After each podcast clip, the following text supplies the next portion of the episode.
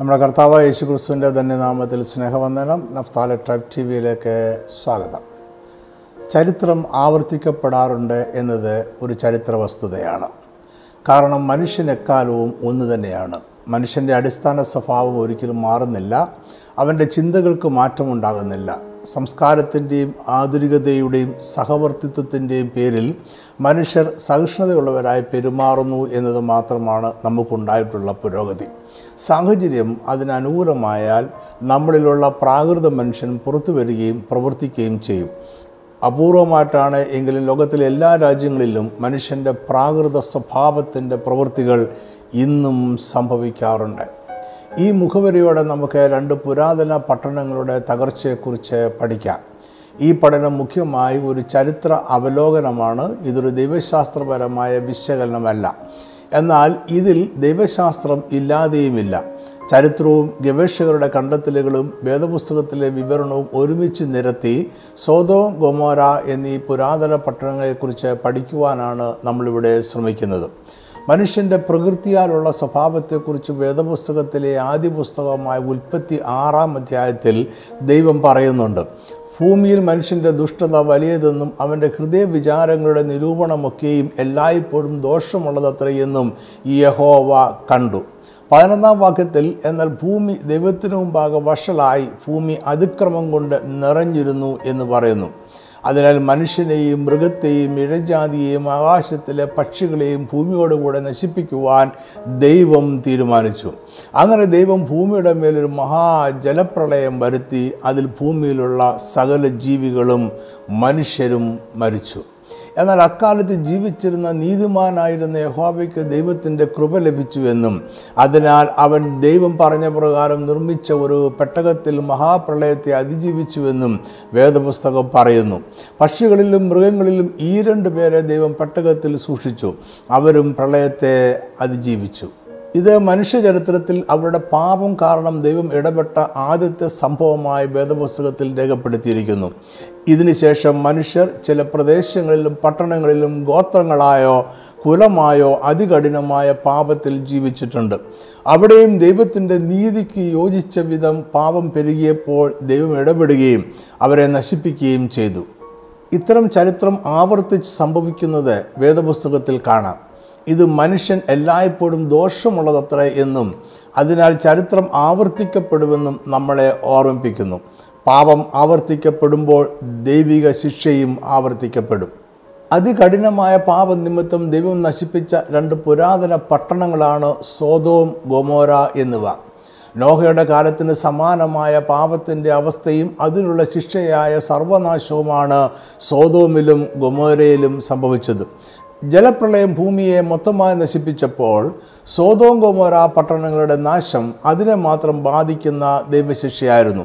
നോഹയുടെ കാലത്ത് ജലപ്രളയം ശിക്ഷയുടെ ഉപകരണമായപ്പോൾ സോതോമിൽ തീയും ഗന്ധവും ദൈവം ആയുധമായി ഉപയോഗിച്ചു. സോതോം ഗോമോര എന്നീ പട്ടണങ്ങൾ വെങ്കലയുഗത്തിൽ സ്ഥിതി ചെയ്തിരുന്ന രണ്ട് അതിപുരാതന പട്ടണങ്ങളാണ്. ഈ പട്ടണങ്ങളെ അതികഠിനമായ പാപത്തിന്റെ അടയാളങ്ങളായി പഴയ നിയമപ്രവാചകന്മാരും പുതിയ നിയമത്തിലും പരാമർശിക്കുന്നു. മുസ്ലിം മതഗ്രന്ഥമായ ഖുറാനിലും ഈ പട്ടണത്തിന്റെ ചരിത്രം പറയുന്നുണ്ട്. ഉൽപ്പത്തി പതിമൂന്നിന്റെ പത്ത് പന്ത്രണ്ട് വാക്യത്തിൽ പറയുന്നതനുസരിച്ച് യോർദാൻ അരികെയുള്ള നീരോട്ടമുള്ള പ്രദേശത്തിൽ ഉൾപ്പെട്ട പട്ടണങ്ങളായിരുന്നു സോതോമും ഗൊമോരയും. ഈ പട്ടണങ്ങൾ ജലപ്രളയത്തിന് ശേഷം സ്ഥാപിക്കപ്പെട്ടതായിരിക്കാം. നോഹയ്ക്ക് മൂന്ന് പുത്രന്മാർ ഉണ്ടായിരുന്ന ഉൽപ്പത്തി പത്താം അധ്യായത്തിൽ പറയുന്നു അവർ ഷേം ഹാം യാഫേത്ത് എന്നിവരായിരുന്നു. ജലപ്രളയത്തിന് ശേഷം അവർക്ക് പുത്രന്മാർ ജനിച്ചു. ഹാമിന്റെ പുത്രന്മാർ കൂശ് മിശ്രയും പൂത്ത് കനാൻ എന്നിവരായിരുന്നു. കനാന് പതിനൊന്ന് പുത്രന്മാരുണ്ടായിരുന്നു. അവർ സീതോൻ ഹേത്ത് എബൂസ്യൻ അമോറിയൻ ഗിർഗസ്യൻ ഹിവ്യർ അർക്യൻ സീനിയൻ അർവാദിയൻ സെമാരിയൻ ഹമാത്തിയൻ എന്നിവരായിരുന്നു. പിന്നീട് കനാന വംശങ്ങൾ ആ പ്രദേശത്ത് പരന്നു. അവർ അവരുടേതായ പട്ടണങ്ങൾ സ്ഥാപിച്ചു. അവരുടെ എല്ലാവരുടെയും രാജ്യങ്ങളുടെ മൊത്തം അതിർത്തിയെക്കുറിച്ച് പത്തൊമ്പതാമത്തെ വാക്യത്തിൽ പറയുന്നത് ഇങ്ങനെയാണ്. കനാനയുടെ അതിർ സീതോൻ തുടങ്ങിയും ഗരാർ വഴിയായി ഗസ വരെയും സോതോമും ഗൊമോരയും ആത്മയും സെബോയിമും വഴിയായി ലാശവരയും ആയിരുന്നു. അബ്രഹാമിന്റെ സഹോദരപുത്രനായ ലോത്ത് താമസിച്ചിരുന്ന പട്ടണമായിരുന്നു സോതവും അബ്രഹാമും ലോത്തും ഒരുമിച്ചാണ് ഊർ എന്ന പട്ടണത്തിൽ നിന്നും യാത്ര പുറപ്പെട്ടത്. എന്നാൽ കനാൻ ദേശത്തെത്തിയപ്പോൾ അവരുടെ ആടുമാടുകളെയും കന്നുകാലികളെയും ദാസന്മാരെ ഉൾക്കൊള്ളുവാൻ ആ ദേശത്തിന് കഴിഞ്ഞില്ല. അതിനാൽ അവർ രണ്ടു പടിക്ക് പിരിയുവാൻ തീരുമാനിച്ചു. അങ്ങനെയാണ് ലോത്ത് സോതവും പട്ടണത്തിൽ താമസമാകുന്നത്. ഉൽപ്പത്തി പതിമൂന്നിലെ പത്തിൽ പറയുന്നത് അപ്പോൾ ലോത്ത് നോക്കി യോർദാൻ അരികെയുള്ള പ്രദേശമൊക്കെയും നീരോട്ടമുള്ളതെന്ന് കണ്ടു. യഹോവ സോതോമിനെയും ഗൊമോരെയും നശിപ്പിച്ചതിന് മുമ്പേ അത് യഹോവയുടെ തോട്ടം പോലെയും സോവർ വരെ മിശ്രീം ദേശം പോലെയും ആയിരുന്നു. വളരെ സമ്പുഷ്ടമായ സ്ഥലമായിരുന്നുവെങ്കിലും സോതോ നിവാസികൾ ദുഷ്ടന്മാരും യഹോവയുടെ മുമ്പാകെ മഹാപാപികളുമായിരുന്നു എന്ന് പതിമൂന്നാം വാക്യം പറയുന്നു. അതായത് ലോത്ത് അവിടേക്ക് താമസം മാറ്റുന്നതിന് മുമ്പ് തന്നെ സോതോമിലെ ജനങ്ങൾ ദുഷ്ടന്മാരും മഹാപാപികളുമായിരുന്നു.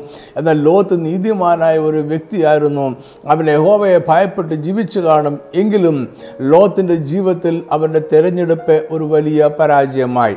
ദുഷ്ടന്മാരും പാവികളുമായിരുന്ന ഒരു കൂട്ടം ജനങ്ങളുടെ ഇടയിൽ നീതിയോടെയും യഹോവയെ ഭയപ്പെട്ടും ജീവിക്കുവാൻ കഴിയുമെന്ന ലോത്തിന്റെ ചിന്ത വലിയ തെറ്റായിരുന്നു. ഭൗതിക നന്മകളല്ല ഒരു ദൈവപൈതലിന്റെ മുൻഗണന. അവൻ ദൈവിക വിശുദ്ധിയുള്ള ഇടപാടുകളും ജീവിത സാഹചര്യങ്ങളുമാണ് ഒന്നാമതായി കാണേണ്ടത് എന്നൊരു പാഠം നമുക്ക് ഇവിടെ ലഭിക്കുന്നു. സോതോം ഗൊമോറ പട്ടണങ്ങളെ നശിപ്പിക്കുന്നതിനെക്കുറിച്ച് ദൈവം അബ്രഹാമിനെ അതിനെക്കുറിച്ച് മുൻകൂട്ടി അറിയിച്ചു. സോതോമിന്റെയും ഗൊമോരയുടെയും നിലവിളി വലിയതും അവരുടെ പാപം അതികഠിനവുമാകുന്നു എന്ന് ദൈവം അബ്രഹാമിനോട് പറഞ്ഞു. അതിനാൽ ദൈവം അതിനെ നശിപ്പിക്കുവാൻ പോകുന്നു. അബ്രഹാമിന്റെ സഹോദരപുത്രനായ ലോത്ത് സോതോം പട്ടണത്തിൽ താമസിച്ചിരുന്നു എന്നതിനാൽ പട്ടണത്തിന് വേണ്ടി ഇടിവിൽ നിൽക്കുവാൻ അബ്രഹാം ശ്രമിച്ചു. എന്നാൽ പട്ടണം നശിപ്പിക്കാതെ ഇരിക്കത്തക്കവണ്ണം അവിടെ പത്ത് നീതിമാന്മാരെ പോലും കണ്ടെത്തിയില്ല. അതിനാൽ അതിനെ നശിപ്പിക്കുവാനായി ദൈവം രണ്ട് ദൂതന്മാരെ അവിടെയൊക്കെ അയച്ചു. ലോത്ത് നീതിമാനായി ജീവിച്ചതിനാലായിരിക്കാം അവനെയും കുടുംബത്തെയും രക്ഷപ്പെടുത്തുവാനും ദൈവം തീരുമാനിച്ചു. ഇതിന് പിന്നിലെ ദൈവിക പ്രമാണം അബ്രഹാം പറയുന്നുണ്ട്. ഉൽപ്പത്തി പതിനെട്ടിന്റെ ഇരുപത്തി അഞ്ച് ഇങ്ങനെ നീ ഒരു നാളും ചെയ്യുന്നതല്ലല്ലോ. നീതിമാൻ ദുഷ്ടനെ പോലെ ആകത്തക്കവണ്ണം ദുഷ്ടനോടുകൂടെ നീതിമാനെ നീ ഒരു നാളും കൊല്ലുകയില്ല. സർവഭൂമിക്കും ന്യായവതിയായവൻ നീതി പ്രവർത്തിക്കാതിരിക്കുമോ? ലോത്ത് സ്വതവും പട്ടണവാതിക്കൽ ഇരിക്കുമ്പോഴാണ് ദൂതന്മാർ അവിടെ എത്തിയത്. ദൂതന്മാരെ കണ്ട ലോത്ത് അവരെ സ്വീകരിച്ചു തന്റെ വീട്ടിൽ കൊണ്ടുപോയി അവൻ അവർക്ക് വിരുന്നൊരുക്കി. പുളിപ്പില്ലാത്ത അപ്പം ചുട്ടു അവർ ഭക്ഷണം കഴിച്ചു. അവർ ഉറങ്ങാൻ പോകുന്നതിന് മുമ്പേ സോതോ പട്ടണത്തിലെ പുരുഷന്മാർ സകല ഭാഗത്തു നിന്നും ആബാലവൃദ്ധം എല്ലാവരും വന്ന് വീട് വളഞ്ഞു. ദൂതന്മാരെ സ്വവർഗ അധാർമിക പ്രവൃത്തിക്കായി അവർക്ക് വിട്ടുകൊടുക്കണം എന്ന് ആവശ്യപ്പെട്ടു. പട്ടണ നിവാസികൾ ലോത്തിനെ വിളിച്ചു ഈ രാത്രി നിന്റെ അടുക്കൽ വന്ന പുരുഷന്മാരെവിടെ ഞങ്ങൾ അവരെ ഭോഗിക്കേണ്ടതിന് ഞങ്ങളുടെ അടുക്കൽ പുറത്തു കൊണ്ടുപോവാ എന്ന് പറഞ്ഞു. എന്നാൽ ദൂതന്മാർ അവിടെ വന്നിരുന്ന സോതോ നിവാസികൾക്ക് അന്ധത വരുത്തി അവർ അവിടെ നിന്നും പോയി. അപ്പോൾ ദൂതന്മാർ ഇവരെക്കുറിച്ചുള്ള ആവലാതി യഹോവയുടെ മുമ്പാകെ വലുതായി തീർന്നിരിക്കുന്നതുകൊണ്ട് ഞങ്ങൾ ഈ സ്ഥലത്തെ നശിപ്പിക്കുമെന്ന് ലോത്തിനെ അറിയിച്ചു. അതിനു മുമ്പായി അവന്റെ മരുമക്കളോ പുത്രന്മാരോ പുത്രിമാരോ ഇങ്ങനെ പട്ടണത്തിൽ അവനുള്ളതൊക്കെയും അവിടെ നിന്നും ഓടിപ്പോകുവാൻ അവർ ഉപദേശിച്ചു. അങ്ങനെ ലോത്ത് ചെന്ന് തന്റെ പുത്രിമാരെ വിവാഹം കഴിക്കുവാനുള്ള മരുമക്കളോട് സംസാരിച്ചു. നിങ്ങൾ എഴുന്നേറ്റ് ഈ സ്ഥലം വിട്ട് പുറപ്പെട്ടു പോകുകയും യഹോവ പട്ടണം നശിപ്പിക്കുമെന്ന് പറഞ്ഞു. എന്നാൽ അവൻ കളി പറയുന്നു എന്ന് അവന്റെ മരുമക്കൾക്ക് തോന്നി. അതിനാൽ അവർ ലോത്തിനോടൊപ്പം രക്ഷപ്പെടുവാൻ ശ്രമിച്ചില്ല. ഉഷസ്സായപ്പോൾ ദൂതന്മാർ ലോത്തിനെ ബന്ധപ്പെടുത്തി. അവർ അവനെയും ഭാര്യയെയും രണ്ട് പുത്രിമാരെയും കൈക്ക് പിടിച്ച് പട്ടണത്തിന്റെ പുറത്തു കൊണ്ടുപോയി ജീവരക്ഷയ്ക്കായി ഓടിപ്പോക. പുറകോട്ട് നോക്കരുത്. ഈ പ്രദേശത്തെങ്കും നിൽക്കുകയും വരുത് നിനക്ക് നാശം ഭവിക്കാതിരിപ്പാൻ പർവതത്തിലേക്ക് ഓടിപ്പോക എന്നും അവർ പറഞ്ഞു. എന്നാൽ ലോത്ത് സമീപത്തുള്ള മറ്റൊരു പട്ടണമായ സോവർ പട്ടണത്തിലേക്ക് ഓടിപ്പോയി. അതിനാൽ ദൈവം ആ പട്ടണത്തിന് ദോഷം വരുത്തിയില്ല. എന്നാൽ ലോത്തിന്റെ ഭാര്യ അവന്റെ പിന്നിൽ നിന്ന് സോതോമിനെ തിരിഞ്ഞു നോക്കി. അവൾ ഉപ്പ് തൂണായി മാറി. ലോത്തും കുടുംബവും രക്ഷപ്പെട്ടതിന് ശേഷം യഹോവ സോതോമിന്റെയും ഗൊമോരയുടെയും മേൽ യഹോവയുടെ സന്നിധിയിൽ നിന്ന് ആകാശത്ത് നിന്ന് തന്നെ ഗന്ധകവും തീയും വർഷിപ്പിച്ചു. ആ പട്ടണങ്ങൾക്കും പ്രദേശത്തിനും മുഴുവനും ആ പട്ടണങ്ങളിലെ നിവാസികൾക്കും നിലത്തിലെ സസ്യങ്ങൾക്കും ഉന്മൂലനാശം വരുത്തി. സോതോ ഗോമോര അതമ്മ സെബോയിയും എന്നീ നാല് പട്ടണങ്ങളെ ദൈവം നശിപ്പിച്ചു. എന്നാൽ ലോത്ത് ഓടിപ്പോയ സോവർ പട്ടണത്തെ ലോത്ത് കാരണം ദൈവം നശിപ്പിച്ചില്ല. ഇതാണ് ഈ പട്ടണങ്ങളെക്കുറിച്ചുള്ള വേദപുസ്തകത്തിലെ വിവരണം. ഇനി നമുക്ക് സോതോം ഗോമോര പട്ടണങ്ങളുടെ ചരിത്ര പശ്ചാത്തലം മനസ്സിലാക്കുവാൻ ശ്രമിക്കാം. സോതോം എന്ന വാക്കിന്റെ അർത്ഥം കത്തുന്നത് എന്നാണ്. ഈ പട്ടണം സിദ്ദീം താഴ്വരയിൽ ആയിരുന്നു. ഗൊമോറ എന്ന പട്ടണത്തിന്റെ അർത്ഥം വെള്ളത്തിൽ മുങ്ങിപ്പോകുന്ന എന്നാണ്. ഭൂമിശാസ്ത്രപരമായി സോതോം ഗൊമോറ എന്നീ പട്ടണങ്ങൾ പെൻഡാപോലീസ് എന്നറിയപ്പെടുന്ന അഞ്ച് പട്ടണങ്ങളിൽ രണ്ടെണ്ണം ആയിരുന്നു.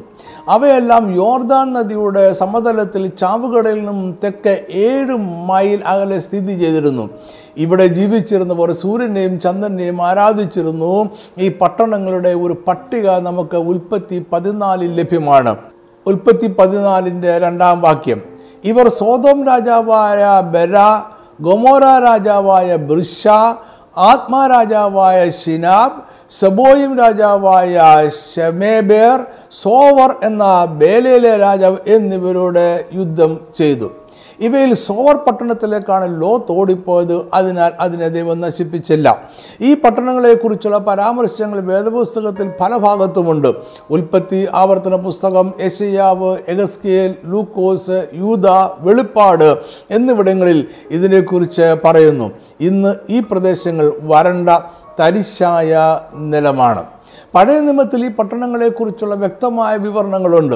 ഉൽപ്പത്തി പതിനാലിന്റെ രണ്ട് മൂന്ന് വാക്യങ്ങളിൽ പെൻഡാപോലിസിലെ അഞ്ച് രാജ്യങ്ങളുടെ പട്ടിക പറഞ്ഞതിന് ശേഷം ഇവരെല്ലാം സിദ്ധിയും താഴ്വരയിൽ ഒരുമിച്ചുകൂടി അതിപ്പോൾ ഉപ്പുകടലാകുന്നു എന്ന് പറയുന്നുണ്ട്.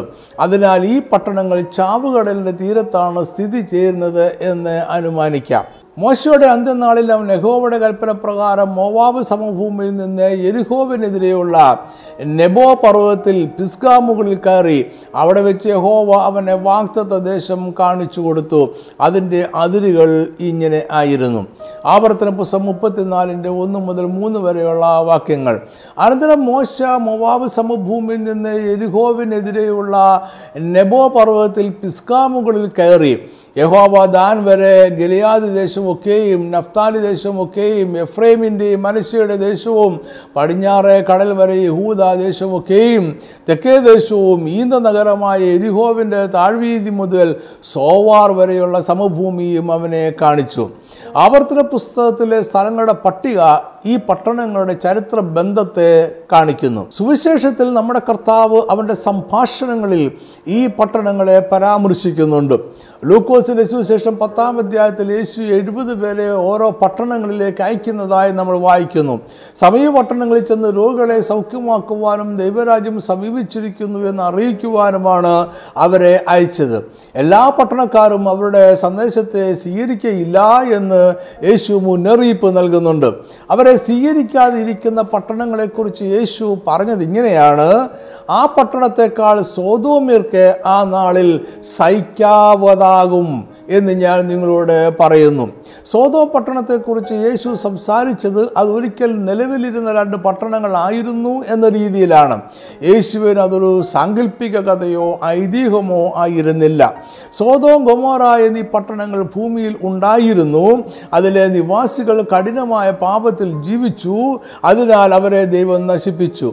ഇതൊരു ചരിത്ര സംഭവമാണ്. യേശു ഇതിന്റെ ചരിത്ര ബന്ധത്തെ സ്ഥിരീകരിച്ചതിനാൽ നമുക്കും ഇതൊരു ചരിത്ര സത്യമായി വിശ്വസിക്കാം. സോതവും ഗൊമോറ പട്ടണങ്ങൾ ചരിത്രത്തിൽ എപ്പോഴെങ്കിലും നിലനിന്നിരുന്നുവോ എന്നതിൽ പുരാവസ്തു ഗവേഷകർക്കിടയിൽ തർക്കമുണ്ട്. ചിലർ ഈ പട്ടണങ്ങളിൽ നിലനിന്നിരുന്നുവെന്നും അവ പിന്നീട് ചാവുകടലിന്റെ അടിയിലേക്ക് താഴ്ന്നുപോയെന്നും വിശ്വസിക്കുന്നു. മറ്റു ചിലർ പട്ടണങ്ങളുടെ തകർച്ചയ്ക്ക് ശേഷം അവ ചാവുകടലിന്റെ തെക്ക് കിഴക്കായി പുനഃസ്ഥാപിക്കപ്പെട്ടു എന്നും അവിടെ അവയ്ക്ക് പുതിയ പേരുണ്ടായെന്നും അഭിപ്രായപ്പെടുന്നു. എന്നാൽ ഈ പട്ടണങ്ങൾ ഒരിക്കലും നിലനിന്നിരുന്നില്ല. അവയെക്കുറിച്ചുള്ള കഥകൾ വെറും ഐതിഹ്യങ്ങൾ മാത്രമാണ് എന്ന് വാദിക്കുന്നവരും ഉണ്ട്. സോതോം ഗൊമോറ പട്ടണങ്ങൾ ചാവുകടലിന്റെ വടക്കേ തീരത്തായിരുന്നുവോ തെക്കേ തീരത്തായിരുന്നുവോ എന്നത് വേടത പണ്ഡിതന്മാർക്കും പുരാ വസ്തു ഗവേഷകർക്കും ഇടയിലെ തർക്കവിഷയമാണ്. ഈ പട്ടണങ്ങൾ പുരാതന കാലത്ത് നിലനിന്നിരുന്നുവെന്നും എന്നാൽ അവ ഒരു പ്രകൃതിക്ഷോഭത്താൽ തകർന്നുപോയെന്നും പുരാവസ്തു ഗവേഷകരും ഭൂതത്വശാസ്ത്രജ്ഞന്മാരും ചരിത്രകാരന്മാരും അഭിപ്രായപ്പെടുന്നു. ഇവ ഏകദേശം രണ്ടായിരം ബി സി മുതൽ ആയിരത്തി അഞ്ഞൂറ്റി അമ്പത് ബി സി വരെയുള്ള മധ്യവെങ്കല കാലത്തായിരിക്കണം അവിടെ സ്ഥിതി ചെയ്തിരുന്നത്. ചില പുരാവസ്തു ഗവേഷകർ ബി സി ആയിരത്തി എണ്ണൂറ് മുതൽ രണ്ടായിരത്തി മുന്നൂറ് വരെയുള്ള പൂർവ വെങ്കല യുഗത്തിലായിരുന്നു ഈ സമ്പുഷ്ട പട്ടണങ്ങൾ സ്ഥിതി ചെയ്യുന്നത് എന്ന അഭിപ്രായക്കാരാണ്. അതിന്റെ തകർച്ച ബി സി രണ്ടായിരത്തി ഒരുന്നൂറിനും ആയിരത്തി തൊള്ളായിരത്തിനും ഇടയിൽ സംഭവിച്ചതായിരിക്കണം. പട്ടണത്തിന്റെ തകർച്ചയുടെ കാരണങ്ങളെക്കുറിച്ച് വ്യത്യസ്തങ്ങളായ അഭിപ്രായങ്ങൾ ഉണ്ട്. സോതോമും ഗമോറയും അതിനോട് ചേർന്നുണ്ടായിരുന്ന പട്ടണങ്ങളും ഒരിക്കൽ ഫലഭൂയിഷ്ടമായ പ്രദേശങ്ങളായിരുന്നുവെന്ന് പുരാവസ്തു ഗവേഷകർ സാക്ഷ്യപ്പെടുത്തുന്നു. ശുദ്ധമായ വെള്ളം ഈ പ്രദേശങ്ങളിൽ ലഭ്യമായിരുന്നു. നദികൾ ചാവുകടലിലേക്ക് ഒഴുകിയിരുന്നു. അന്ന് ചാവുകടലിലും സാധാരണ സമുദ്രജലമായിരുന്നു. ഈ പ്രദേശം ഫലസമൃദ്ധി ഉള്ളതായിരുന്നതിനാലാണ് ലോത്ത് തിരഞ്ഞെടുത്തത്. അദ്ദേഹത്തിന്റെ കന്നുകാലികൾക്കും ആടുമാടുകൾക്കും മേയുവാനുള്ള സ്ഥലം ഇവിടെ ധാരാളം ഉണ്ടായിരുന്നു. അനേകം ഭൂതത്വശാസ്ത്രജ്ഞന്മാരും പുരാവസ്തു ഗവേഷകന്മാരും ചരിത്രകാരന്മാരും ഭൂഗോള ശാസ്ത്രജ്ഞന്മാരും സോതോഗോമാറ പട്ടണങ്ങളുടെ നാശത്തെക്കുറിച്ച് വിശദമായ പഠനം നടത്തിയിട്ടുണ്ട്. ഈ പട്ടണങ്ങളുടെ നാശം ഒരു അഗ്നിപർവതം പെട്ടെന്ന് പൊട്ടിയതിനാൽ സംഭവിച്ചതാകാം എന്നൊരു അഭിപ്രായം അവർക്കിടയിലുണ്ട്. എന്നാൽ അവരിൽ ഒരു കൂട്ടം ഗവേഷകർ ഈ പട്ടണങ്ങളിൽ നിലനിന്നിരുന്ന പുരാതന കാലത്ത് ആ പ്രദേശങ്ങളിൽ അഗ്നിപർവതങ്ങൾ പൊട്ടി നാശം സംഭവിച്ചിട്ടില്ല എന്ന് വാദിക്കുന്നു. ഒരുപക്ഷെ ഒരു വലിയ ഭൂമി കുലുക്കം ആയിരിക്കാം ആ പട്ടണങ്ങളുടെ തകർച്ചയ്ക്ക് കാരണമെന്നാണ് അവരുടെ വാദം. ആയിരത്തി അറുന്നൂറ്റി അമ്പത് ബി സിയിൽ ഒരു വലിയ മേഘവിസ്ഫോടനം ഉണ്ടായെന്നും ആകാശത്തു നിന്നും ഉൽക്കകൾ പതിച്ചുവെന്നും അഭിപ്രായപ്പെടുന്നവരുണ്ട്. ഇത് ഈ പട്ടണങ്ങളുടെ മേൽ ഗന്ധകവും തീയും വീണു എന്ന വേദപുസ്തകത്തിലെ വിവരണത്തോടെ ചേർന്ന് നിൽക്കുന്ന അഭിപ്രായം ആണ്. ബി സി അറുപത്തി മൂന്ന് മുതൽ എ ഡി ഇരുപത്തിനാല് വരെ ഏഷ്യ മൈനർ പ്രദേശത്ത് ജീവിച്ചിരുന്ന ഒരു പുരാതന ഗ്രീക്ക് തത്വചിന്തകനും ഭൂഗോള ശാസ്ത്രജ്ഞനും ചരിത്രകാരനുമായിരുന്നു സ്ട്രാബോ. അദ്ദേഹത്തിന്റെ രചനകളിൽ ചാവുകടലിന്റെ തീരപ്രദേശത്ത് പതിമൂന്ന് സ്വതന്ത്ര പട്ടണങ്ങൾ ഉണ്ടായിരുന്നുവെന്നും അവിടെ ജനവാസം ഉണ്ടായിരുന്നുവെന്നും പറയുന്നുണ്ട്. അതിൽ സോതോം ഗൊമോര പട്ടണങ്ങൾ ഉൾപ്പെടുന്നു. സ്ട്രാബോ മൊസാദ എന്നൊരു പ്രദേശത്തെക്കുറിച്ച് എഴുതിയിട്ടുണ്ട്. ഇത് മസദ എന്ന പ്രദേ- പ്രദേശത്തെക്കുറിച്ച് ആയിരിക്കാം. ഇവിടെ ഉണ്ടായിരുന്ന പട്ടണങ്ങളിൽ സോതവും ഒരു തലസ്ഥാന പട്ടണമോ അതിന് തുല്യമായ സ്ഥാനമുണ്ടായിരുന്ന പട്ടണമോ ആയിരുന്നു. സോതോമിന് സമീപത്തായി ചാവുകടലിന് തെക്കു പടിഞ്ഞാറ് ഭാഗത്ത് ചുണ്ണാമ്പുകല്ലും ഉപ്പും നിറഞ്ഞ ഒരു ചെറിയ മല ഉണ്ടായിരുന്നതായും അദ്ദേഹം വിവരിക്കുന്നു. ഇതിനെ അറബിയിൽ ജബാൽ ഉസ്ദും എന്നാണ് വിളിച്ചിരുന്നത്. ജബാൽ എന്നാൽ മല എന്നാണ്. ഉസ്തും എന്ന വാക്കിൽ നിന്നാകാം സോതോം എന്ന പേര് ഉണ്ടായത്. യഹൂദ ചരിത്രകാരനായ ജോസഫസ് ചാവുകടലിന്റെ തീരത്ത് പുരാതന സോതോം പട്ടണം സ്ഥിതി ചെയ്തിരുന്നു എന്ന് അഭിപ്രായപ്പെടുന്നു. ഇസ്രയേലിൽ ഇന്നുള്ള സോതോം എന്ന വ്യാവസായിക പ്രദേശം പുരാതന സോതോം ആയിരുന്നു എന്ന് ചില ഗവേഷകർ കരുതുന്നു. പുരാതന മെസോപ്പത്യോമിയ പ്രദേശത്തെ ആദ്യത്തെ സാമ്രാജ്യമായിരുന്നു അക്കാഡിയൻ സാമ്രാജ്യം. അക്കാഡിയ സുമേറിയ എന്നീ ഭാഷകൾ സംസാരിച്ചിരുന്ന രാജ്യങ്ങളെ ഈ സാമ്രാജ്യം ഒന്നിപ്പിച്ചു. പുരാതനമായ അക്കാഡിയൻ ഭാഷയിലുള്ള ഒരു കവിതയിൽ തകർക്കപ്പെട്ട ഒരു പട്ടണത്തിൽ നിന്നും രക്ഷപ്പെട്ട ഒരു മനുഷ്യന്റെ കഥ പറയുന്നുണ്ട്. അതിൽ ആകാശത്തു നിന്നും മഴ പോലെ അഗ്നി ഇറങ്ങി വന്നാണ് ആ പട്ടണം തകർന്നത് എന്ന് വിവരിക്കുന്നു. എന്നാൽ ആ പട്ടണത്തിൽ നിന്നും രക്ഷപ്പെട്ട മനുഷ്യന്റെയോ പട്ടണത്തിന്റെയോ പേര് ആ കവിതയിൽ പറയുന്നില്ല. എങ്കിലും അക്കാലത്ത് നശിച്ചുപോയ പട്ടണങ്ങളെക്കുറിച്ചും അതിന്റെ നാശത്തിന്റെ കാരണത്തെക്കുറിച്ചും അന്നത്തെ ജനങ്ങൾക്ക് അറിവുണ്ടായിരുന്നു എന്ന് ഈ കവിതയിൽ നിന്നും മനസ്സിലാക്കാം. പുരാതന പൂർവ വെങ്കല കാലത്ത് ചാവുകടലിന്റെ തീരപ്രദേശത്ത് ബാബ് ഏദ്ര നുമേറിയ എന്നിങ്ങനെ ചില പട്ടണങ്ങൾ ഉണ്ടായിരുന്നതായി ഭൂതത്വശാസ്ത്രജ്ഞന്മാർ അഭിപ്രായപ്പെടുന്നു. നുമേറിയ എന്ന സ്ഥലത്ത് പെട്രോളിയം ടാർ സൾഫർ പ്രകൃതിവാതകം എന്നിവയുടെ വലിയ നിക്ഷേപം ഉണ്ടായിരുന്നു. ഇവിടെ ഭൂകമ്പം ഉണ്ടായപ്പോൾ ഈ പ്രദേശത്ത് ഭൂമിയിൽ വിള്ളൽ ഉണ്ടാകുകയും അതിലൂടെ പ്രകൃതിവാതകം പുറത്തേക്ക് വമിക്കുകയും അത് പട്ടണത്തിൽ പടരുകയും ചെയ്തു. പട്ടണത്തിൽ മനുഷ്യർ ഉപയോഗിച്ചുകൊണ്ടിരുന്ന തീയുമായി അത് ചേർന്ന് വലിയ അഗ്നിബാധ ഉണ്ടായി. അങ്ങനെ പട്ടണം മുഴുവൻ അഗ്നിക്ക് ഇരയായി നശിച്ചു. അഗ്നി കൊണ്ട് നശിച്ചതിനാൽ പട്ടണം കടൽ നിരപ്പിൽ നിന്നും താഴേക്ക് താന്നുപോയി. കടലിലെ വെള്ളം അതിനു മീതെ കരകവിഞ്ഞൊഴുകി അതിനെ മൂടിക്കളഞ്ഞു. ഇത് ഗവേഷകരുടെ മറ്റൊരു കണ്ടെത്തൽ ആണ്. ഗവേഷകരും ചരിത്രകാരന്മാരും കണ്ടെത്തിയ മറ്റൊരു പുരാതന പട്ടണത്തിന്റെ ചരിത്രം കൂടി നമുക്ക് പരിശോധിക്കാം. ഇതൊരു ചരിത്ര സംഭവമാണ് എന്നവർ പറയുന്നു. പുരാതന കാലത്ത് ആകാശത്തു നിന്നും വലിയ പാറക്കഷ്ണങ്ങൾ ഭൂമിയിൽ പതിച്ച് ചില ജനവാസ പട്ടണങ്ങൾ തകർന്നു പോയിട്ടുണ്ട് എന്ന് ഗവേഷകർ കണ്ടെത്തിയിട്ടുണ്ട്. ഈ വലിയ പാറക്കഷ്ണങ്ങളെ ഉൽക്ക എന്ന് വിളിക്കുന്നു. ഇങ്ങനെ തകർന്നു പോയ ഒരു പുരാതന പട്ടണമായിരുന്നു ടാൾ എൽ ഹമാം. വെങ്കലയുഗത്തിൽ ബി സി ആയിരത്തി അറുന്നൂറ്റി അമ്പതിൽ യോർദാൻ താഴ്വരയിൽ ഈ പട്ടണം സ്ഥിതി ചെയ്തിരുന്നു. ടാൾ എൽ ഹമാം അക്കാലത്ത് യോർദാൻ താഴ്വരയിൽ ഉണ്ടായിരുന്ന പ്രധാനപ്പെട്ട മൂന്ന് പട്ടണങ്ങളിൽ ഒന്നായിരുന്നു ആ പ്രദേശത്തിന്റെ രാഷ്ട്രീയ കാര്യങ്ങൾ നിയന്ത്രിച്ചിരുന്നത് ഈ പട്ടണമായിരുന്നു.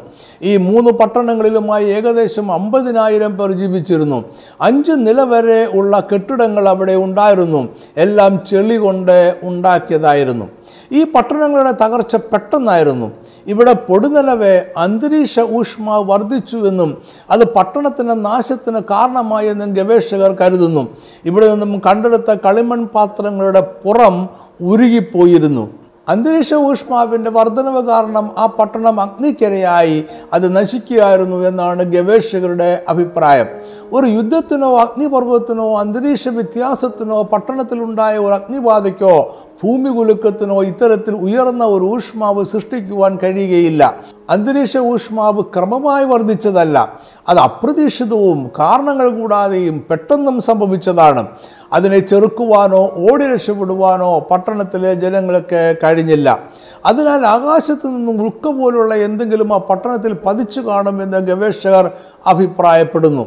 ആകാശത്ത് നിന്നും താഴേക്ക് വേഗത്തിൽ പതിച്ച ഉൽക്ക പട്ടണത്തിന് രണ്ടര മൈൽ ഉയരത്തിൽ അന്തരീക്ഷത്തിൽ വെച്ച് പൊട്ടിച്ചിതറി.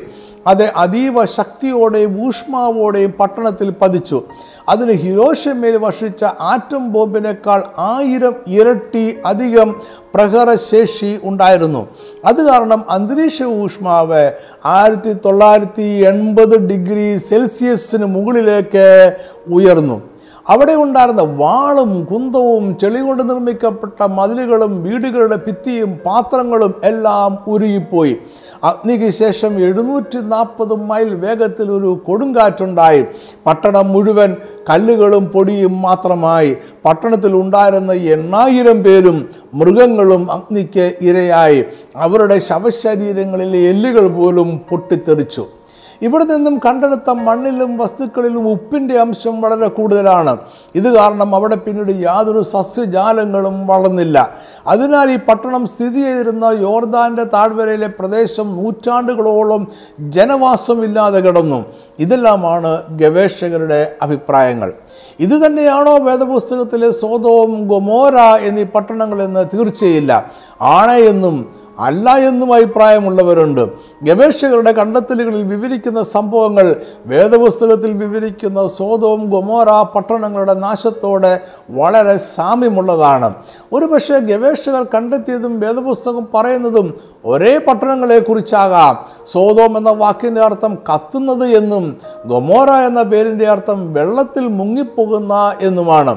ഈ പേരുകൾ പട്ടണങ്ങളുടെ നാശത്തിന് ശേഷം ഉണ്ടായതാകാം. മുമ്പ് അവയ്ക്ക് മറ്റു പേരുകൾ ഉണ്ടായിരുന്നിരിക്കാം. ഈ പട്ടണങ്ങളുടെ തകർച്ചയെക്കുറിച്ചുള്ള വേദപുസ്തകത്തിലെ വിവരണം ഇങ്ങനെയാണ്. ഉൽപ്പത്തി പത്തൊമ്പതിന്റെ ഇരുപത്തിനാല് ഇരുപത്തി അഞ്ച് വാക്യങ്ങൾ. യഹോവ സ്വതോമിന്റെയും ഗൊമോരയുടെയും മേൽ യഹോവയുടെ സന്നിധിയിൽ നിന്ന് ആകാശത്ത് നിന്ന് തന്നെ ഗന്ധകവും തീയും വർഷിപ്പിച്ചു. ആ പട്ടണങ്ങൾക്കും പ്രദേശത്തിനും മുഴുവനും ആ പട്ടണങ്ങളിലെ സകല നിവാസികൾക്കും നിലത്തെ സസ്യങ്ങൾക്കും ഉന്മൂല നാശം വരുത്തി. വേദപുസ്തകത്തിലെ വിവരണവും ഗവേഷകരുടെ കണ്ടെത്തലുകളും കൂട്ടി വായിച്ചാൽ സോതോം ഗൊമോറ എന്നീ പട്ടണങ്ങളുടെ ചരിത്രവും അതിന്റെ സർവനാശവും നമുക്ക് രൂപപ്പെടുത്തുവാൻ കഴിയും. ഗവേഷകർ വസ്തുനിഷ്ഠാപരമായ തെളിവുകളെ കണ്ടെത്തുവാൻ ശ്രമിക്കുമ്പോൾ വേദപുസ്തകം ദൈവത്തിന്റെ കോപവും പാപത്തിന്റെ ശിക്ഷയുമാണ് നമ്മളോട് പറയുവാൻ ശ്രമിക്കുന്നത്. ഇതാണ് ഈ രണ്ട് വിവരണങ്ങൾ തമ്മിലുള്ള വ്യത്യാസം. ഒന്ന് മറ്റൊന്നിനെ എതിർക്കുകയല്ല പരസ്പരം പൂരിപ്പിക്കുകയാണ് ചെയ്യുന്നത്. നമ്മൾ തുടക്കത്തിൽ പറഞ്ഞതുപോലെ ഈ പഠനം ഒരു ചരിത്ര അവലോകനമാണ്. ഇതൊരു ദൈവശാസ്ത്രപരമായ വിശകലനമല്ല. എങ്കിലും ഇത് അവസാനിപ്പിക്കുന്നതിന് മുമ്പ് സോതോമിന്റെ പാപം എന്തായിരുന്നു എന്ന് മനസ്സിലാക്കേണ്ടത് ആവശ്യമാണ്. അത് ഈ പട്ടണങ്ങളുടെ തകർച്ചയുടെ ചരിത്രത്തിൽ നിന്നും നമ്മൾ പഠിക്കേണ്ടത് പാഠം എന്താണ് എന്ന് നമ്മളോട് പറയും. സോതോമിന്റെ പാപം സ്വവർഗ ധാർമ്മിക പ്രവൃത്തിയായിരുന്നു എന്നാണ് ക്രൈസ്തവരുടെ പാരമ്പര്യ വിശ്വാസം. യാഥാസ്ഥിതികരായ വേദശാസ്ത്ര പണ്ഡിതന്മാരും ഇതേ അഭിപ്രായക്കാർ തന്നെയാണ്. എന്നാൽ ഈ വാദം ആധുനിക മനുഷ്യനെ ഭയപ്പെടുത്തുന്നുണ്ടാകണം. അതിനാലായിരിക്കണം ചില ആധുനിക വേദപണ്ഡിതന്മാർ ഇതിൽ സംശയം പ്രകടിപ്പിക്കുന്നത്. അവർ സ്വവർഗ ധാർമ്മികത സ്വതോമിന്റെ പാപമായി കാണുന്നില്ല. അതായത് അതിനെ ദൈവം വെറുക്കുന്ന പാപമായി അവർ കാണുന്നില്ല. ഈ അഭിപ്രായത്തെ ആധുനിക മനുഷ്യന്റെ പാവബോധത്തിൽ അയവരുത്തുവാനുള്ള ബോധപൂർവമായ ചിന്തയായി കാണേണ്ടിയിരിക്കുന്നു. സോതോമിനെയും ഗൊമോരെയും നശിപ്പിക്കുവാനുള്ള കാരണം ദൈവം അബ്രഹാമിനോട് ഉൽപ്പത്തി പതിനെട്ടിന്റെ ഇരുപതിൽ പറയുന്നുണ്ട്. ഇനി യഹോവ സൗദോമിന്റെയും ഗൊമോരയുടെയും നിലവിളി വലിയതും അവരുടെ പാപം അതികഠിനവുമാകുന്നു. ഉൽപ്പത്തി പത്തൊമ്പതിന്റെ പതിമൂന്നിൽ ദൂതന്മാർ ലോത്തിനോട് പറയുന്ന വാക്കുകൾ ഇതാണ്.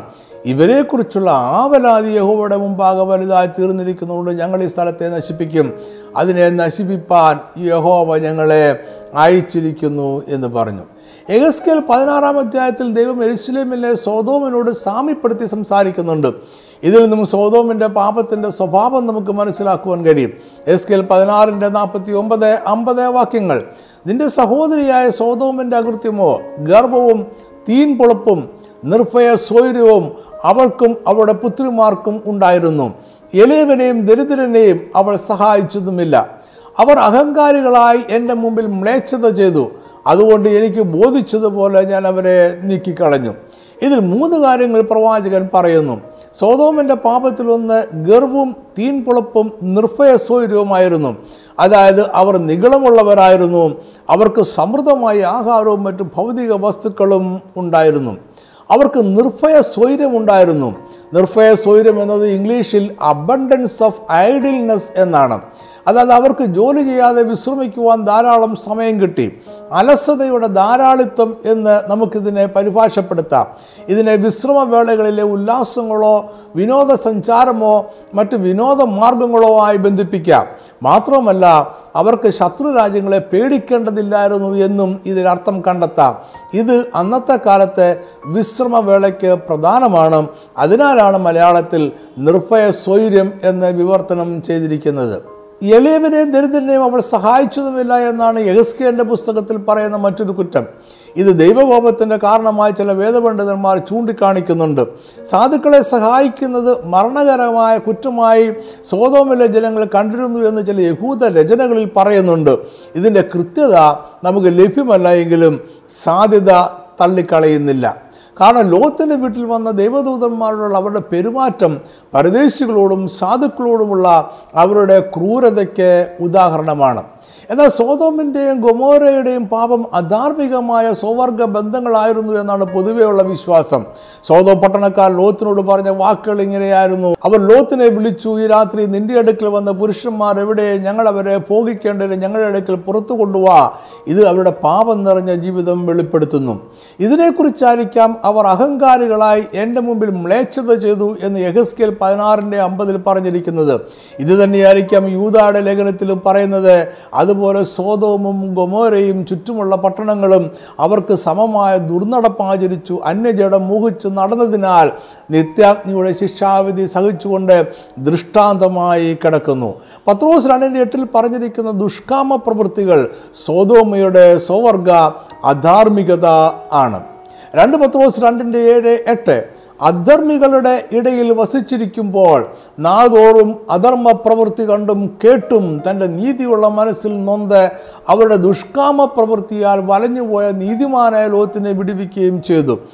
ആൾക്കൂട്ട ആക്രമണങ്ങളായിരുന്നു അവരുടെ പാപമെന്ന് വാദിക്കുന്ന പണ്ഡിതന്മാരുമുണ്ട്. ലോകത്തിന്റെ വീട്ടിൽ അഭയം പ്രാപിച്ച ദൂതന്മാരെ പട്ടണത്തിലെ ആബാലവൃദ്ധം ജനങ്ങളാണ് ആക്രമിക്കുവാൻ ശ്രമിച്ചത്. ഇത്തരം ആക്രമണങ്ങൾ ആ പ്രദേശത്ത് സംഭവിക്കുമായിരുന്നു എന്നതിന് വേദപുസ്തകത്തിൽ തന്നെ തെളിവുകളുണ്ട്. ന്യായാധിപന്മാർ പത്തൊമ്പതിൽ വിവരിക്കുന്ന സംഭവം സോതോമിന്റെ നാശത്തിന് ശേഷം സംഭവിച്ചതാണ്. ഇവിടെ ഇസ്രായേൽ ഗോത്രങ്ങളിൽ ഒന്നായ ബെന്യാമിൻ ഗോത്രത്തിലെ ജനങ്ങൾ താമസിച്ചിരുന്ന ഗബയ പട്ടണത്തിന്റെ ചരിത്രം പറയുന്നു. സോതോമിലെ അധാർമിക ജീവിതത്തിന്റെ ഒരു ആവർത്തനം നമുക്ക് ഇവിടെ കാണാം. ഒരു ലേവ്യൻ അവന്റെ വെപ്പാട്ടിയുമായി അവളുടെ വീടായ ബേത്ലഹേമിൽ നിന്ന് അവന്റെ ജന്മസ്ഥലമായ എഫ്രൈം മലനാട്ടിൽ ഉൾപ്രദേശത്തേക്ക് പോവുകയായിരുന്നു വഴിമധ്യേ രാത്രിയിൽ അവർ ബെന്യാമിൻ ഗോത്രക്കാർ താമസിച്ചിരുന്ന ഗബയ എന്ന പട്ടണത്തിൽ ഒരു വൃദ്ധന്റെ വീട്ടിൽ താമസിച്ചു. എന്നാൽ രാത്രിയിൽ പട്ടണത്തിലെ ചില നീചന്മാർ വീട് വളഞ്ഞു വാതിലിന് മുട്ടി ലേവ്യനെ സ്വവർഗ അധാർമിക പ്രവൃത്തിക്കായി ആവശ്യപ്പെട്ടു. നിന്റെ വീട്ടിൽ വന്നിരിക്കുന്ന പുരുഷനെ പുറത്തു കൊണ്ടുപോവാ ഞങ്ങളവനെ പോകിക്കട്ടെ എന്നാണ് അവർ ആവശ്യപ്പെട്ടത്. ഇത് സോതോമിലെ ജനങ്ങൾ ലോത്തിനോട് പറഞ്ഞ വാക്കുകളുടെ ആവർത്തനമാണ്. നീചന്മാർ പിരിഞ്ഞു പോകാതെ വന്നപ്പോൾ ആ ലേവ്യൻ അവന്റെ വെപ്പാട്ടിയെ വീടിന് പുറത്താക്കി അവർക്ക് വിട്ടുകൊടുത്തു. പട്ടണത്തിലെ നീചന്മാർ ആ സ്ത്രീയെ രാത്രി മുഴുവൻ ബലാത്കാരം ചെയ്തു. അവൾ മരിച്ചുപോയി. ഈ സംഭവത്തിൽ സോതോമിലെ അധാർമികതയും ആൾക്കൂട്ട ആക്രമവും കൂട്ടബലാത്കാരവും ആവർത്തിക്കപ്പെടുന്നത് കാണാം. ഈ സംഭവം കാരണം മറ്റ് ഇസ്രേലിയ ഗോത്രങ്ങൾ ബെന്യാമിൻ ഗോത്രക്കാരെ ആക്രമിച്ചു അനേകരെ സംഹരിച്ചു. അത് പിന്നീട് ബെന്യാമിൻ ഗോത്രത്തിലെ ആളുകളുടെ എണ്ണം കുറയുവാനും ക്രമേണ ബെന്യാമിൻ ഗോത്രം തന്നെ അപ്രത്യക്ഷമാകുവാനും കാരണമായി. വേദപുസ്തകത്തിൽ പഴയ നിയമത്തിലും പുതിയ നിയമത്തിലും പാപത്തിന്റെയും ദൈവശിക്ഷയുടെയും അടയാളമാണ് സോതവും ഗൊമോര പട്ടണങ്ങൾ. ഇസ്ലേ ജനത്തോടുള്ള മോശയുടെ സുദീർഘമായ പ്രഭാഷണം ആവർത്തന പുസ്തകം ഇരുപത്തി ഒമ്പതിൽ നമ്മൾ വായിക്കുന്നു. ഇസ്രേലിയർ നാനൂറിൽ അധികം വർഷങ്ങൾ മിസ്രൈം ദേശത്ത് അടിമകളായി ജീവിച്ചവരാണ്. അവിടെ നിന്നുമാണ് യഹോവയായ ദൈവം വിടുവിച്ചു കൊണ്ടുവന്നത്. മിശ്രയും ജാതീയ ദേവന്മാരെയും വിഗ്രഹങ്ങളെയും ആരാധിക്കുന്നവരായിരുന്നു അത് കണ്ടും കേട്ടും ഇസ്രേലിയർക്ക് പരിചയമുണ്ട്. യഹോവയായ ദൈവം ഏകദൈവമാണ്. അവൻ വിഗ്രഹങ്ങളെ ആരാധിക്കുന്നത് വെറുക്കുന്നു. അതിനാൽ മിശ്രീമ സേവിച്ചിരുന്ന ദേവന്മാരെ സേവിക്കരുത് എന്ന് മോശ ഇസ്രായേൽ ജനത്തിന് മുന്നറിയിപ്പ് നൽകി. ഏതെങ്കിലും ഒരുവൻ മിശ്രീമ ദേവനെ സേവിച്ചാൽ ദൈവം അറിയിച്ചത് ശാപം അവന്റെ മേൽ വരും. യഹോവ ആകാശത്തും കീഴിൽ നിന്ന് അവന്റെ നാമം മായിച്ചു കളയും ദൈവിക ശാപത്തിന്റെ സ്വഭാവം പറയുവാൻ മോശ ഉപയോഗിക്കുന്ന ഉദാഹരണം സോതോം ഗൊമോറ പട്ടണങ്ങളുടെ ദുർവിധിയാണ്. ആവർത്തന പുസ്തകം ഇരുപത്തി ഒമ്പതിന്റെ ഇരുപത്തി രണ്ടാമത്തെ വാക്യം. യഹോബ തന്റെ കോപത്തിലും ക്രോധത്തിലും സോതോം ഗൊമോര അദമ സബോയും എന്നീ പട്ടണങ്ങളെ മറിച്ച് കളഞ്ഞതുപോലെ വിതയും വിളവും ഇല്ലാതെയും പുല്ലുപോലും മുളയ്ക്കാതെയും ഗന്ധകവും ഉപ്പും കത്തിയിരുന്ന ദേശമൊക്കെയും കാണുമ്പോൾ അതായത് ഇസ്രജനം വിഗ്രഹ ആരാധികൾ ആയാൽ സോതോം ഗൊമോറ അദമ സെബോയും എന്നീ പട്ടണങ്ങളെ ദൈവം സൃഷ്ടിച്ചതുപോലെ അവർ പട്ടണങ്ങളെയും ദൈവം മറിച്ചു കളയും. സോതോം ഗൊമോറ എന്നീ പട്ടണങ്ങളിൽ ഗന്ധകവും ഉപ്പും നിറഞ്ഞ വിതയും വിളവുമില്ലാത്ത പുല്ലുപോലും മുളയ്ക്കാത്ത ദേശമായി മാറിയതുപോലെ വിഗ്രഹ ആരാധികളുടെ ദേശവും മാറും. സോതോമും ഗോമോറയും അതിന്റെ നാശവും നമുക്ക് ദൃഷ്ടാന്തമാണ്. രണ്ട് പത്രോസ് രണ്ടിന്റെ ആറിൽ സോതോം ഗോമോറ എന്ന പട്ടണങ്ങളെ ഭസ്മീകരിച്ചു ഉന്മൂലനാശത്താൽ ന്യായം വിധിച്ചു മേലാൽ ഭക്തി കെട്ട് നടക്കുന്നവർക്ക് ദൃഷ്ടാന്തമാക്കി വെക്കുകയും ചെയ്തിരിക്കുന്നു എന്ന് പറയുന്നു. യൂതാട ലേഖനത്തിലും സ്വതവും ഗോമോറയും ചുറ്റുള്ള പട്ടണങ്ങളും അവർക്ക് സമമായി ദുർനടപ്പാചരിച്ച് അന്യമോ ജഡം മോഹിച്ച് നടന്നതിനാൽ നിത്യാജ്ഞിയുടെ ശിക്ഷാവിധി സഹിച്ചുകൊണ്ട് ദൃഷ്ടാന്തമായി കിടക്കുന്നു എന്നാണ് പറയുന്നത്. അതായത് സോതോഗോമോറ പട്ടണങ്ങളുടെ നാശം എക്കാലത്തും മനുഷ്യർക്ക് ഒരു ഓർമ്മപ്പെടുത്തലാണ്. ചരിത്രം വീണ്ടും ആവർത്തിക്കപ്പെടാതെ ഇരിക്കണമെങ്കിൽ അവിടെ പാപത്തിൽ നിന്നും നമ്മൾ അകന്നു മാറി ജീവിക്കണം. സ്വതോകുമാര പട്ടണങ്ങൾ മേലുണ്ടായ ദൈവത്തിന്റെ ന്യായവിധി ഇനി ലോകത്തിനു മേൽ ഉണ്ടാകുവാനിരിക്കുന്ന ന്യായവിധിയുടെ നിഴലാണ്. ദൈവം മനുഷ്യന്റെ ദുഷ്ടതയെ ശിക്ഷിക്കാതെ വിടുകയില്ല. സ്വതോകുമാര പട്ടണങ്ങളുടെ ദുഷ്ടത നിറഞ്ഞ ജീവിതം നമ്മൾ ഇന്ന് ജീവിക്കുന്ന ആധുനിക ലോകത്തിൽ കാണാം. അത് ദൈവത്തിന്റെ ശിക്ഷാവിധി ആസന്നമായി ഇന്ന് നമ്മളെ വിളിച്ചറിയിക്കുന്നു. ഈ മുന്നറിയിപ്പോടെ സ്വതന്ത്രമാർ നീ പുരാതന പട്ടണങ്ങളുടെ തകർച്ചയെക്കുറിച്ചുള്ള പഠനം ഇവിടെ അവസാനിപ്പിക്കട്ടെ. ആദ്യമായി എന്റെ വീഡിയോ ഓഡിയോ എന്നിവ കാണുകയും കേൾക്കുകയും ചെയ്യുന്നവർക്ക് നമ്മുടെ സുവിശേഷ പ്രവർത്തനങ്ങളെ പരിചയപ്പെടുത്തുവാനായി ഒന്നുണ്ട് വാചകം കൂടി പറയുവാൻ ഞാൻ ആഗ്രഹിക്കുന്നു. തിരുവചനത്തിന്റെ ആത്മീയ മർമ്മങ്ങൾ വിവരിക്കുന്ന അനേകം വീഡിയോകളും ഓഡിയോകളും നമ്മുടെ ഓൺലൈൻ ചാനലുകളിൽ ലഭ്യമാണ്. വീഡിയോ കാണുവാൻ നഫ്താലി ട്രൈബ് ടി വി ഡോട്ട് കോം എന്ന ചാനലും ഓഡിയോ കേൾക്കുവാൻ Naphtali tribe radio dot com എന്ന ചാനലും സന്ദർശിക്കുക. രണ്ട് ചാനലുകളും സബ്സ്ക്രൈബ് ചെയ്യാൻ മറക്കരുത്. അത് ഇനിയും പ്രസിദ്ധീകരിക്കുന്ന വീഡിയോ ഓഡിയോ എന്നിവ നഷ്ടപ്പെടാതെ ലഭിക്കുവാൻ നിങ്ങളെ സഹായിക്കും. ഇതിന്റെ എല്ലാം വേദപഠന കുറിപ്പുകളും ഓൺലൈനിൽ ലഭ്യമാണ്. ഇംഗ്ലീഷിൽ വായിക്കുവാൻ നഫ്താലി ട്രൈ ഡോട്ട് കോം എന്ന വെബ്സൈറ്റും മലയാളത്തിനായി വാതിൽ ഡോട്ട് ഇൻ എന്ന വെബ്സൈറ്റും സന്ദർശിക്കുക. കൂടാതെ അനേകം ഇ ബുക്കുകളും നമ്മൾ പ്രസിദ്ധീകരിച്ചിട്ടുണ്ട്. ഇ ബുക്ക് ആവശ്യമുള്ളവർക്ക് അത് വാട്സാപ്പിലൂടെ ആവശ്യപ്പെടാം. Phone number nine eight nine double five two four eight five four.